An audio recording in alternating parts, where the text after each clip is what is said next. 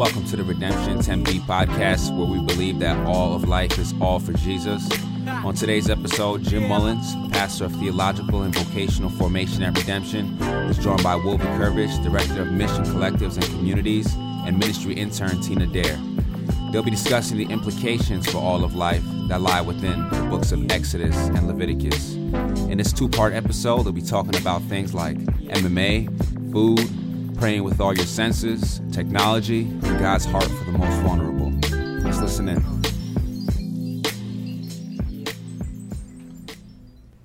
Hey everyone, this is Jim Mullins. I am the pastor of vocational and theological formation for Redemption Tempe, and we're here to do another podcast. In this podcast, we're going to focus on Leviticus and Exodus and the implications for all of life. But before we jump in, I want to introduce the people that I'm with. It's going to be me, Will, and Tina. Will and Tina, would you guys introduce yourselves and share, give us your name, your role at the church, and one interesting thing about yourself? Uh, my name is Will Vakurvich. I am director of mission collectives and communities. And an interesting thing about myself, um, the only bone I've ever broken in my body is my pinky. Wow. So you're basically like Luke Cage. You're like a you're you're unbreakable except for your yeah, pinky. Yeah, that's like my Achilles heel is is my left pinky. Yeah. So this is Will's first podcast. This is the first time you're on the podcast, right? Yep, yep. One other thing you should know about him is that he doesn't pronounce his last name correctly. Uh, all of Yugoslavia would differ with the pronunciation of his name, but that's okay. We'll let it slide. Tina, how about you? Uh, my name is Tina. I'm on a ministry intern here at Redemption. Do some work on the True Story Project. And what's something interesting about yourself? Sticking with the injury train, um, a year ago yesterday, I tore my ACL doing the whip and nay Seriously. Yep. That's pretty incredible. that's that's a story that um, that you probably won't want to tell a lot of people, but I'm glad you just told the whole church right now. Yeah, yeah, it's no big deal. That's good. The one thing that's interesting about me, the little factoid that you might want to know, is that when I was 10 years old, I was accidentally shot by my stepdad. Um, in the chest with a shotgun, and it instantly made me the coolest kid in school. Yeah, Still, you're still the coolest kid in the office because of that. because of that. Yep. Yes. So I mean, yeah, I came back to school. I even had this shirt with the little holes in it and everything. It was it was a hunting accident. I was kind of wandering off to the side and got shot by my stepdad. so if you think you have issues with your step parents, at least they never shot you. So um, transitioning from being shot into talking about the book of Exodus and the book of Leviticus and the implications for all of life. Um, this book, both of these books, have so much to say and and so much to uh, inform us about about how we engage the whole of the world. We do this because we believe that all of life is all for Jesus, and Exodus and Leviticus certainly attest to that. So, before we look into specific things, what would you guys say are some just stepping back some some evidence if you were going to look in the in Exodus and Leviticus for evidence that God cares about all of life? What would you say? I think the detail um, of the laws that God gives in Leviticus, caring about um, everything from accurate weights and measurements to skin disease to um, relationships between family members uh, to God hearing oppressed, oppressed people cry out. Um, all of those are evidence that you know God does care about our personal relationship with Him, but that that care and concern extends just beyond that um, into into all of life. Yeah, what, once you start looking at the book of Leviticus and it just talks about worship and how the sacrifices go, you might expect that this is what God cares about. He only cares about the, the worship of the community and the time when they're gathered and, and doing the, the corporate acts of worship. But then when we get into the laws, it covers everything from em- economics to dermatology. And so uh, it's pretty incredible. Any other thoughts, Tina, about how we see this all of life vision apparent in these books of the Bible? Yeah, I think oftentimes when you think about God's commandments and being obedient, it has to do with some sort of personal morality or something that seems really spiritual that I should be doing or thinking about or talking about. But it, the laws in Leviticus are much more like a society would have that cares about justice and physical health and um, all the aspects that are, I think, nowadays not considered uh, spiritual, but but are very much more just about the flourishing of a community. Yeah, absolutely. One of the things that I think is most important about this project is that we're not just trying to get good at Bible bingo and acquire a bunch of knowledge so that we can seem like we know what we're talking about or that we're smart, but we are really seeking to know our great God and worship Jesus. Mm.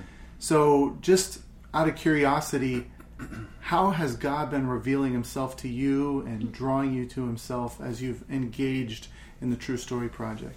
Mm. Tina, why don't we go with you? Yeah. Um, yeah, I think I was just meditating on this with our RC last week. I've been in the same RC for five years, and one of our, I would say, maybe the best conversation we've ever had in that group was over the book of Leviticus. And it just really showed the faithfulness of God through His Word as His people engage uh, together and seek to be faithful to um, God's revelation of Himself. And I think in all the years of us trying to come up with strategies or or new video series or whatever it is, it's been really in um, just creating a community that is is surrounded by by His good story that has uh, just really shown a lot of fruit. Hmm. How about you, Will? for me, the way throughout the story God continues to press towards us, um, you know, thinking through Genesis and every every character in Genesis has dirt on them, so to speak, and God continues to press towards them. Um, you know, through through the Exodus story, God is continually pressing towards His people, and then you know into Leviticus, even God understands the brokenness of the world, and even you know with the leprosy and, and these different things, God provides a way um, for his people to be close to him. And God just continually pressing towards us has really been uh, yeah overwhelming in, in, this story. It's so good. Um, as we read through and seeing seeing the sin in every character and also seeing that sin in my own life um, not always in the same way but that same you know wickedness in our hearts and then seeing that despite that god is still pressing towards us is, is really humbling and encouraging and um, yeah, hopeful. Yeah. I think for me, the thing that stood out uh, in this reading is that it's really the grace of God mm. uh, that enables obedience. And that I, I think many of us, and I think myself included for many years, assume that these laws in the Old Testament are uh, it's a different way of approaching God. That that back in the Old Testament, it's all about doing good things and being perfect. And if you're perfect, then God will love you and He'll save you. But even in the Old Testament, it really is about God's grace mm-hmm. and about Him coming to rescue us. Mm-hmm. Because really, Exodus and Leviticus should be read together. Exodus is the narrative of God delivering his people out of the slavery and bondage and oppression of Egypt and and making them this unique covenant people, not because of their own good works. I mean, they were grumbling people who whined about the God who rescued them from slavery uh, and made idols and all sorts of things. But God extended his love to this people and rescued them and save them out of Egypt. And really, this is the, the, the foretaste of what Jesus does in rescuing us out of the bondage of sin, Satan, and death. And you notice that anytime that laws are pronounced in Exodus and Leviticus, it's always come, they come after a reminder mm. of that God is the God who delivered you out of Egypt and rescued you, and you can't obey without God first intervening and rescuing you and entering, bringing you into His covenant, and that's really what's what's dumbfounded me is that if I want to obey, if I want to live an ethical, right life, it's first acknowledging His grace and living out of His grace mm. than just finding a list of rules. Le- Leviticus isn't a list of rules, it's a list of rules that comes after uh, this massive rescue mission that God is on. And so, speaking of the, the rescue mission, Jesus, you know, the Exodus points to Jesus, Leviticus points to Jesus. And for those of us who are reading the Old Testament in light of what Jesus has already done, it should show us some pretty incredible things about who he is. What are some things you've come to just adore and love about Jesus as you've engaged these books of the Bible? Yeah, I think as I've read through Leviticus and really taken in the burden of um, our sin and how much the people had to go through to bring themselves back um, into that community, and really the the how our sin should really separate us from community, and we should have to be set outside the camp, and all of these things that just weigh this that are just this really heavy burden, and realizing that their sin is the same as mine, um, and just the the beautiful gift that it is that all I all I have to do is literally come before God with a contrite heart and um, through Jesus, I can just be restored to that relationship, and that it's this constant invitation, and that the requirements for those sacrifices has been met in Him, and that it wasn't it wasn't this this kind of like easy thing that Jesus just like snapped his fingers and it happened, but that he took on the heaviness of the burden of the curse and of all the sin of the world, and that and that you know literally the weight of all of that and and the physical abuse that he endured um, crushed him, uh, and it was purely out of love for his world. And yeah, that's just uh, so extremely humbling, and it really makes me want to not only take my sin seriously, but draw before God and, and confess those things to Him. How about you, Will? I think, um, man, a couple things. Uh, the way that, thinking of Leviticus specifically, uh, we were having a conversation about how when the people come come in contact with things that are unclean, that uncleanliness contaminates them. Mm-hmm. And then in Jesus, we see this flipped. And so through Jesus, he he touches the people who are unclean. He goes to the unclean places, and instead of that, the lack of cleanliness contaminating him, he absorbs it mm. and and actually not just uh, absorbs it, but his holiness is spread to the people. And so Jesus changes how we interact with the physical world. Our our cleanliness before God is not dependent upon those things anymore, whether we touched a carcass or you know had a, a skin disease or, or any number of things that Leviticus mentions. But now it's like we are actually on the offensive, where because we have the Spirit of Jesus, the Spirit indwelling us, as we go out, we're following in those footsteps of Jesus to enter into the the you know quote unquote unclean places in our culture in our society. Um, you know where hurting, broken people are, where there's injustice, where there's oppression, where there's violence, and and that it doesn't contaminate us, but rather we are the light, we are the salt um, that we're called to be um, because of what Jesus has done. That historic you know act that that climax in, in the in the biblical narrative where where Jesus changes everything and I think that's uh, incredibly empowering and compelling um, to live our faith out in all of life and I think what stands out to me is seeing Jesus as the ultimate high priest the, the New mm-hmm. Testament calls him he's the high priest who brings us into the presence of God and mm-hmm. advocates on our behalf mm-hmm. Then you see with the animal sacrifices how how there was this death, this blood that was poured out for the atonement of sins, knowing that Jesus is the ultimate lamb that was was sacrificed on our behalf. When you see in Leviticus 16 the whole the day of atonement and this mm. this idea of of the mm. the scapegoat and they would bring the two goats and they would put their hands on one and, and it would represent the sins of Israel going on that one goat and then they would have it go wander out into into the wilderness and and it, w- it was symbolic of carrying the sins away from them.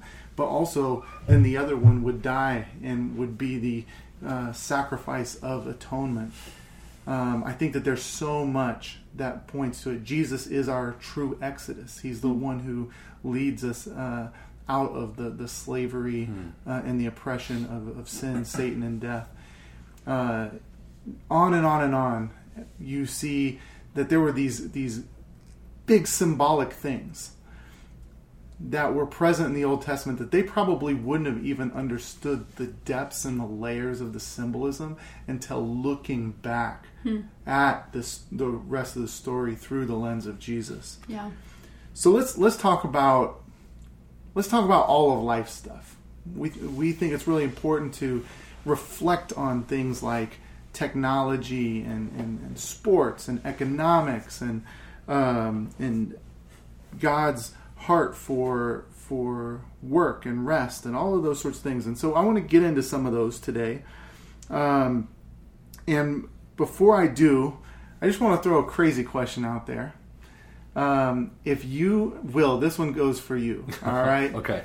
Will, if you don't know anything about Will, Will is like his mind is essentially a Rolodex of 90s hip hop music at all times.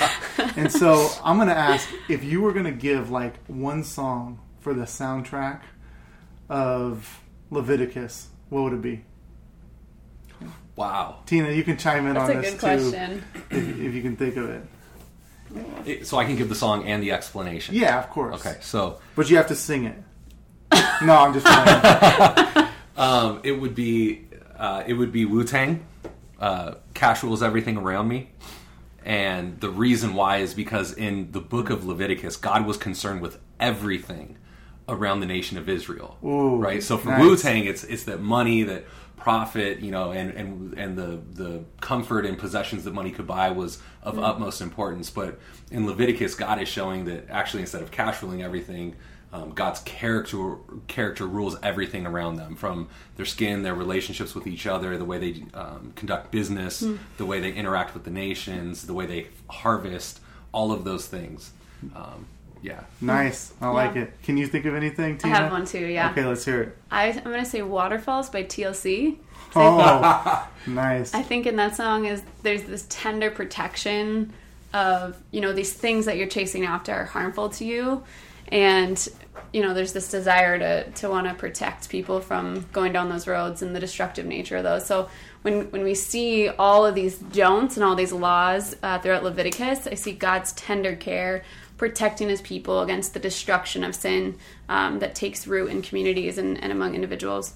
Wow, that's really good. That is really good. I have none because I forget every song the moment after I listen to it.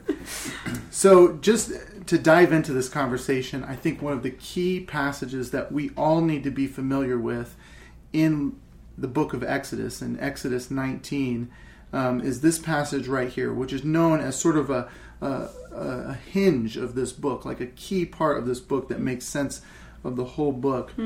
And, and it says this in verse uh, 4 it says, You yourselves have seen what I did to the Egyptians, and how I bore you on eagle's wings and brought you to myself. Now, therefore, if you will indeed obey my voice and keep my covenant, you shall be my treasured possession hmm. among all peoples, for the all the earth is mine. And you shall be to me a kingdom of priests and a holy nation. These are the words that you will speak to the people of Israel. And what's crucial here is that it's saying very clearly that God redeemed and rescued this people, hmm. this random, obscure, little tiny enslaved group of people, and is turning them into a great nation, fulfilling the promise to Abraham in Genesis 12 to, to, to bless all the nations through the family of Abraham. But he's doing it not just so that they could focus on themselves and just have this tiny little community that only cares about themselves, but he's making a, a unique people that are to be a kingdom of priests and a holy nation. And a kingdom of priests, priests are the people who intercede and, and go and on behalf of, of a people. And it's basically saying that God's people are to be the the the, the intermediaries between the nations and God and to show the nations what the God what God is like and to be a distinct people. We see that throughout Leviticus too this remembrance of that the reason why these people are to be so holy is because God is showing what he is like to the nations through this community called Israel. So I just want to do. I didn't tell you guys about this. We haven't prepared for this. Um, uh, I want to throw a little rapid fire round. Um, basically, I want to ask, what does it look like to be a distinct people, and then I'll fill, I'll give you a topic. Okay. Mm-hmm. Okay. So let's start first. What does it look like for us as God's people to be a distinct people when it comes to technology? Mm. Ooh. I'll start us with this one. I think it's really easy in our culture to make um, science and advancement, progress, and technology are sort of the tenets of the last couple hundred years of modernism, and and sort of this idol of promise that it would it would be our savior in a lot of ways, and that it would get us where we need to go. Um, and we see the pervasiveness of technology and I think it's really easy for me. I naturally want to criticize that and push back against it and see just the, the brokenness there. The fact that we would put people's lives at, risk um, to, to be on social media and to text while we're driving, and I'm totally guilty of this, is, is a really scary thought that, that my heart is that kind of um, captivated by it it, it's scary to me. Um, but then I'm reminded when I think about the whole biblical story, starting in creation and looking toward restoration, is this the truth that there is created and intrinsic goodness um, in these things, and and the more power that something has, the more potential for goodness, because brokenness only draws upon the power of the created goodness. And so it just reminds me to constantly, rather than just want to criticize it and push back against the idol that's there, the potential um, corruption, is recognize and have an imagination to cultivate that goodness um, for the glory of God and for the love of my neighbor. So, uh, true story. This morning, uh, I'm leading a surge table. It's 6:30 a.m. and we're having this conversation about how can we leverage the the good things that God gives us for um, the benefit of others. And one of the guys on my table tells me he's part of this group that's working with Facebook and Google and their search rhythm or search engine algorithms. I don't, you can tell I don't know all this stuff. Basically, what they're doing is when somebody searches out an extremist group like um, ISIS, the KKK, whatever type of extremist hateful group there is, they will um, start having things pop up in their news feed by groups of former extremists who have repented of that and are now seeking reconciliation. So if somebody is looking is googling ISIS, then in their in their newsfeed it's going to start popping up former, you know, um, people that were involved with ISIS who realize that you know beheading people isn't the best thing you can do with your life and seeking restoration.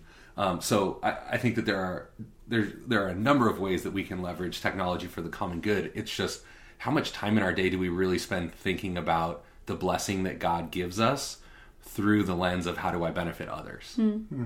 Yeah. That's really good, and and it reminds me of something that Andy Crouch says. He has this.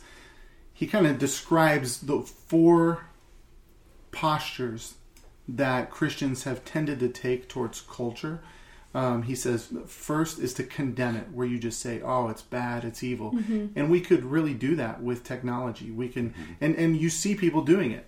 Uh, I mean, historically, you see the Amish communities and those sorts of things, but today you see people just railing against things like the iPhone and Yeah. computers and and those sorts of things.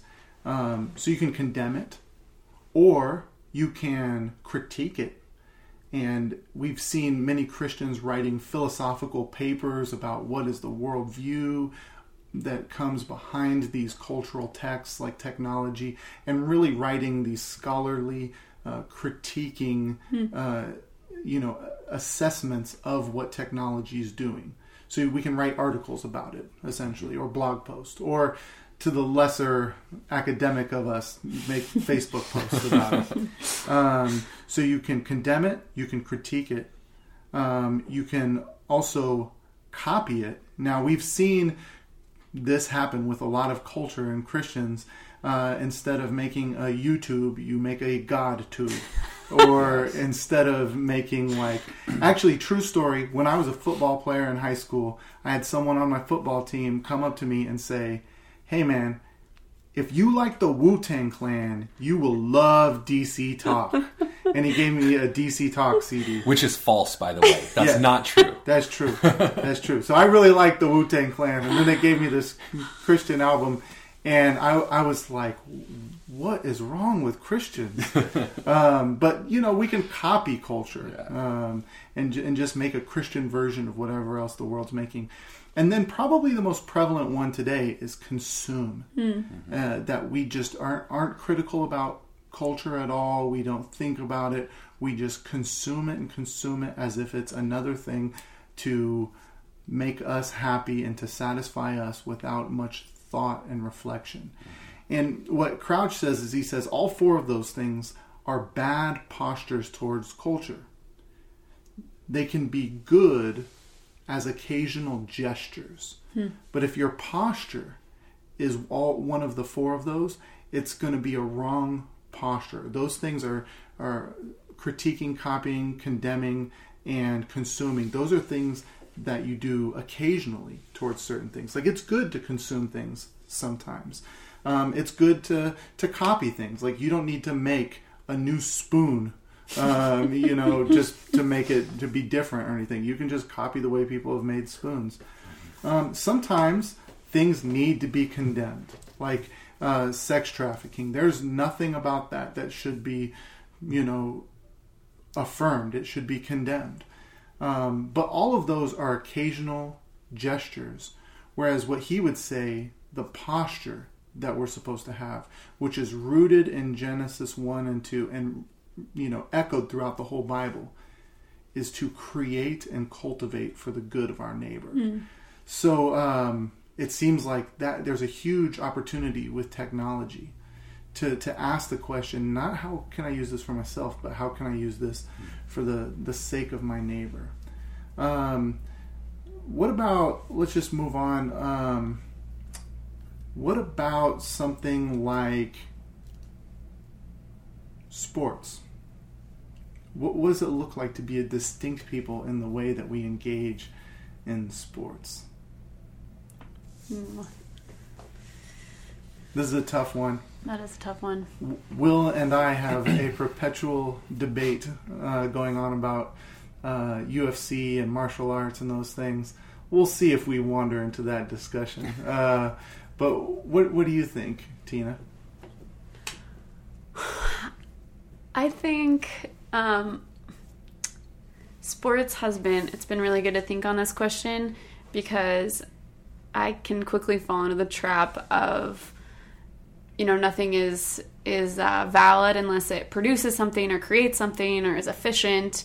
And there's this aspect of sports that like if I just go to the gym and play basketball for 30 minutes by myself because I'm not good enough to play with anyone else like it doesn't produce anything and, and it's not very efficient use of my time when i think about all the things i have to do. But my heart just gets filled with the joy of the lord in in the way that i can use my body to interact with um, with the world. And it's something that people do across the world and have done for centuries. And it's just this testament to the way that god has created us. And and it is sort of saying you know at my at my core i am not a machine that produces but i am someone who interacts with god's good world um, and that is worshipful in and of itself Yeah. Will, should we have the debate or should we postpone it for another podcast? Um, we- well, tell us tell us uh, where you see the creational goodness in something like UFC and martial arts. Yeah.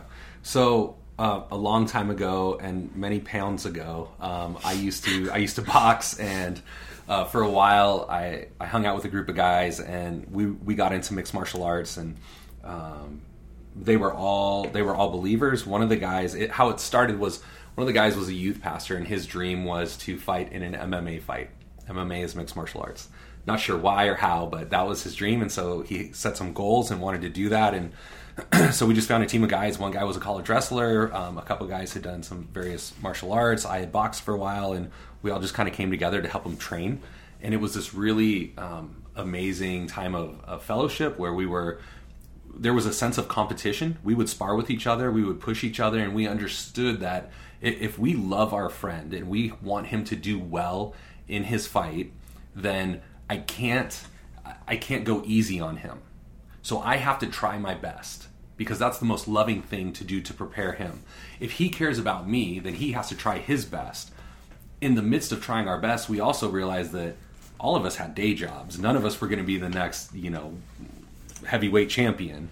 And so there was there was while it um, we had to press ourselves to be our best, we also had to utilize restraint Mm-hmm. in that, right? We couldn't just knock each other out and then I couldn't show up to work as a teacher with like, you know, black eyes and, and bloody nose and all these things.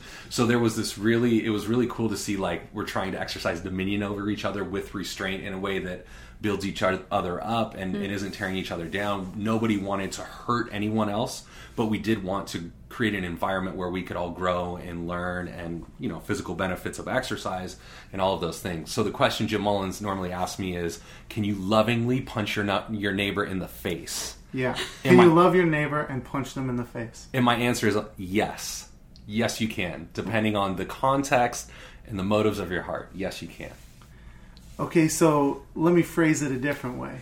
Um, can you love your neighbor while trying to harm them for sport? I don't think the intent is to cause lasting harm to them. The intent is to press them to get better, and the intent is to glorify God with with everything that we're doing. And so I think if if when the intention turns to and we see this not only in MMA, when I played football in high school, the language of we're going to kill them, it's a war out there, and we're creating this like, yeah, injure their quarterback. That's when it's not loving right? When I'm Sure. intending to cause someone physical, lasting harm, um, you know, we're going to knock them out, right? Well, no, the goal is to score touchdowns, not knock out your opponent. Yeah. So in MMA, when the goal is to knock out your opponent, I think that you can carry those same principles, and you see this guys leading up to a fight, they'll trash talk, you know, they'll do all this stuff. They fight, and at the end, 99% of the time, they're hugging each other, they're talking, they're inviting each other to come train at their training facilities so that they can get better. It really is, despite the one-on-one competition and the context of fighting, it really is a communal sport. Sure, but some people could say pornography is a communal act and they could be friends after doing the act of pornography. But what if someone said that that MMA, that mixed martial arts, um, is to physical strength what pornography is to sex? I think if there were no rules in MMA and it could go as far as the evil in the human heart took it, Yeah. then that could be an accurate comparison. But I think because there's restraint, so I can get somebody in, in a submission hold called an armbar, where I'm extending their elbow to the point that they tap out. Yeah. If it was unrelented, I'm just going to break someone's arm, sever their tendons, all of that, then I would say yes, because that is just going, pornography is going as far, there's no restraints on it. And so I think because there are, re, there's, there's restraint, um, that it's not, it's, it's not an even, an accurate comparison. There's some nuances, differences there.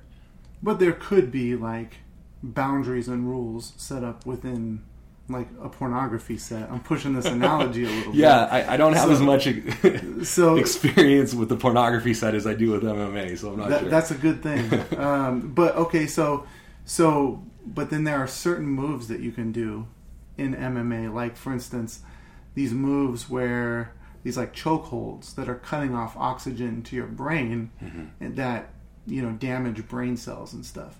So I mean, how can you damage the brain cells of an image bearer of God and love them at the same time?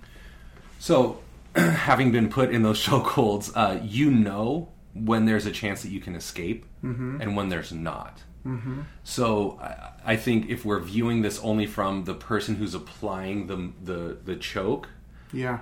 um, it, there's two sides to the equation. There's also the pride and the ego of the person who's having the choke applied, and so it, it does come into a, a sense of pride where I will not tap out, rather than realizing I've lost this competition. Mm-hmm. The way I can honor God now is is not pressing my body beyond the ways He's created it, hmm. but to you know forfeit this match, live to fight another day, so to speak. Hmm. So, would you say that there are evil and idolatrous things that are involved with UFC and MMA and those sorts of things? I, I would say that there are evil and idolatrous things that are involved in, in everything. So, what are the specific ones for? Oh, I, I think that there can um, in in some people typically the um, well with some people there can be the the glorification of you know the violence and aggression like you talked about. Um, there it is a, a sexualized culture with the ring girls, the objectification of women, um, walking around those types of things. Also considering some of the um, the ways that athletes try to find advantages through performance enhancing drugs, trying to find ways to, um, you know, get around the, the laws that are instituted there, um, gambling, you know, that's involved in betting on the fights, those types of things. So, uh, what would it look like for, like, in, let's just engage the imagination.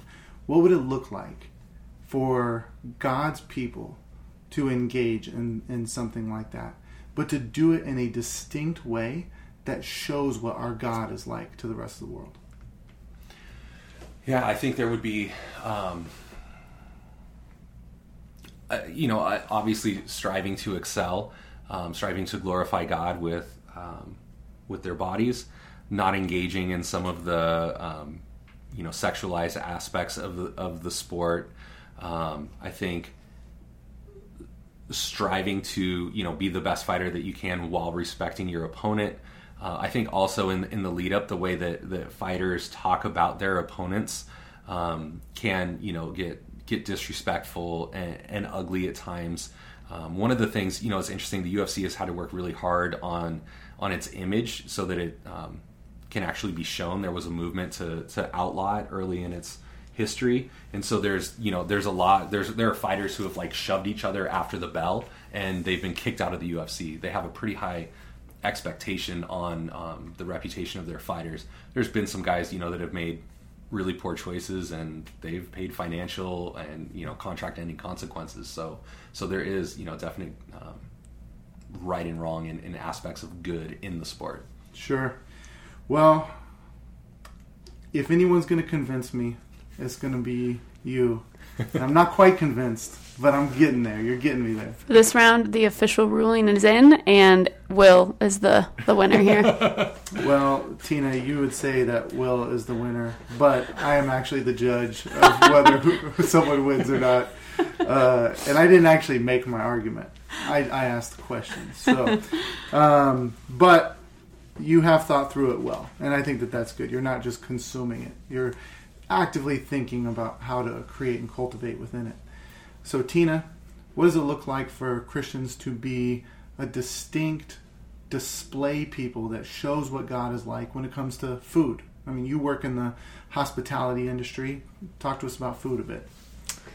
Yeah, this is this is a really a really good one that we could talk about for a long time. Um, I think we have to start with with Genesis one and two and see that God, one of the best gifts that He gives to human beings is food, not just in so that He provided um, for our survival, but that He gave us just incredible diversity with taste and color and um, our ability to imagine the ways that food can be put together uh, that is just so pleasing, um, and not to mention the the act of sharing a meal together. And then we go into Leviticus, and the sacrifices that are made to God are actually God inviting His people to share a meal with Him.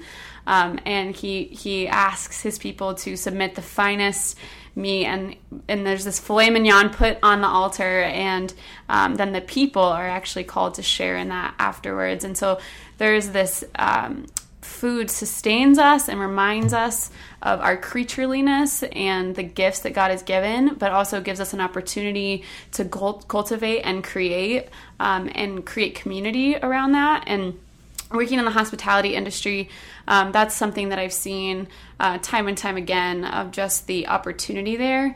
And then also when we move into Genesis 3 and we see brokenness, one of the curses is actually surrounded around working the land and how there will be brokenness and strife um, now as we do this really good work of cultivating the earth. Um, and I see that a little bit, I think, now and in my industry with the the really fractured nature of food um, and how far away we are from the land, if you will. So I, I, have someone sit down, you know, and I'm taking care of them and I take their order, and it's so quick for them sometimes to criticize or or you know to to take you know judgment on on the food that's put before them when dozens upon dozens of people's good and and really faithful work has brought this food before them and they just come as this consumer um, and are quick to really judge it without ever getting their hands in the soil or or really seeing the work that's done by the farmers and the people transporting the food and the chefs uh, that showed up at 6 a.m. to start prepping and creating this food so um, I, I, think I see I see the complexity there of, of both the really good and beautiful things and the broken things. Hmm. One example of that that I love is that there's a guy from our church uh, named Joe Johnston, hmm. and he is really showing what it's like to be a distinct people that shows what God is like hmm. and what He cares about through what he's doing with food. Yeah. He took his family farm and he knew that the, the suburbs were coming and that it was going to be developed. Mm-hmm. But he developed this whole housing community with the, the way that it was designed to promote neighborliness. And right in the middle of it is this incredible farm where they they care for the soil mm. and the quality of the food that comes out of it. That they're stewards of the soil, and um, the food that comes from that ground uh, supplies the restaurant, which is right there in that neighborhood. Mm. The neighborhood's called Agritopia, and it's available for those in the community uh, to buy, and so that you can see where your food's coming from, the good work that was put into it, and how God is delivering these nutrients that are sustaining mm. your life yeah. through the work of, of farmers and cooks. And you can see that because you're getting closer to it. And I just think some mm. of the way that they've structured things uh, gives us a glimpse of, of mm. what God is like, His generosity, uh, even the fact that good soil Mm. Good soil comes from the death of other plants. Mm. Um, that that it, it, every time you eat something that's come from good soil, it's a testimony that in this world, death emerges or life emerges out of death, and something has to die in order for life to come. And I mean that that's that's echoing the gospel and yeah. everything.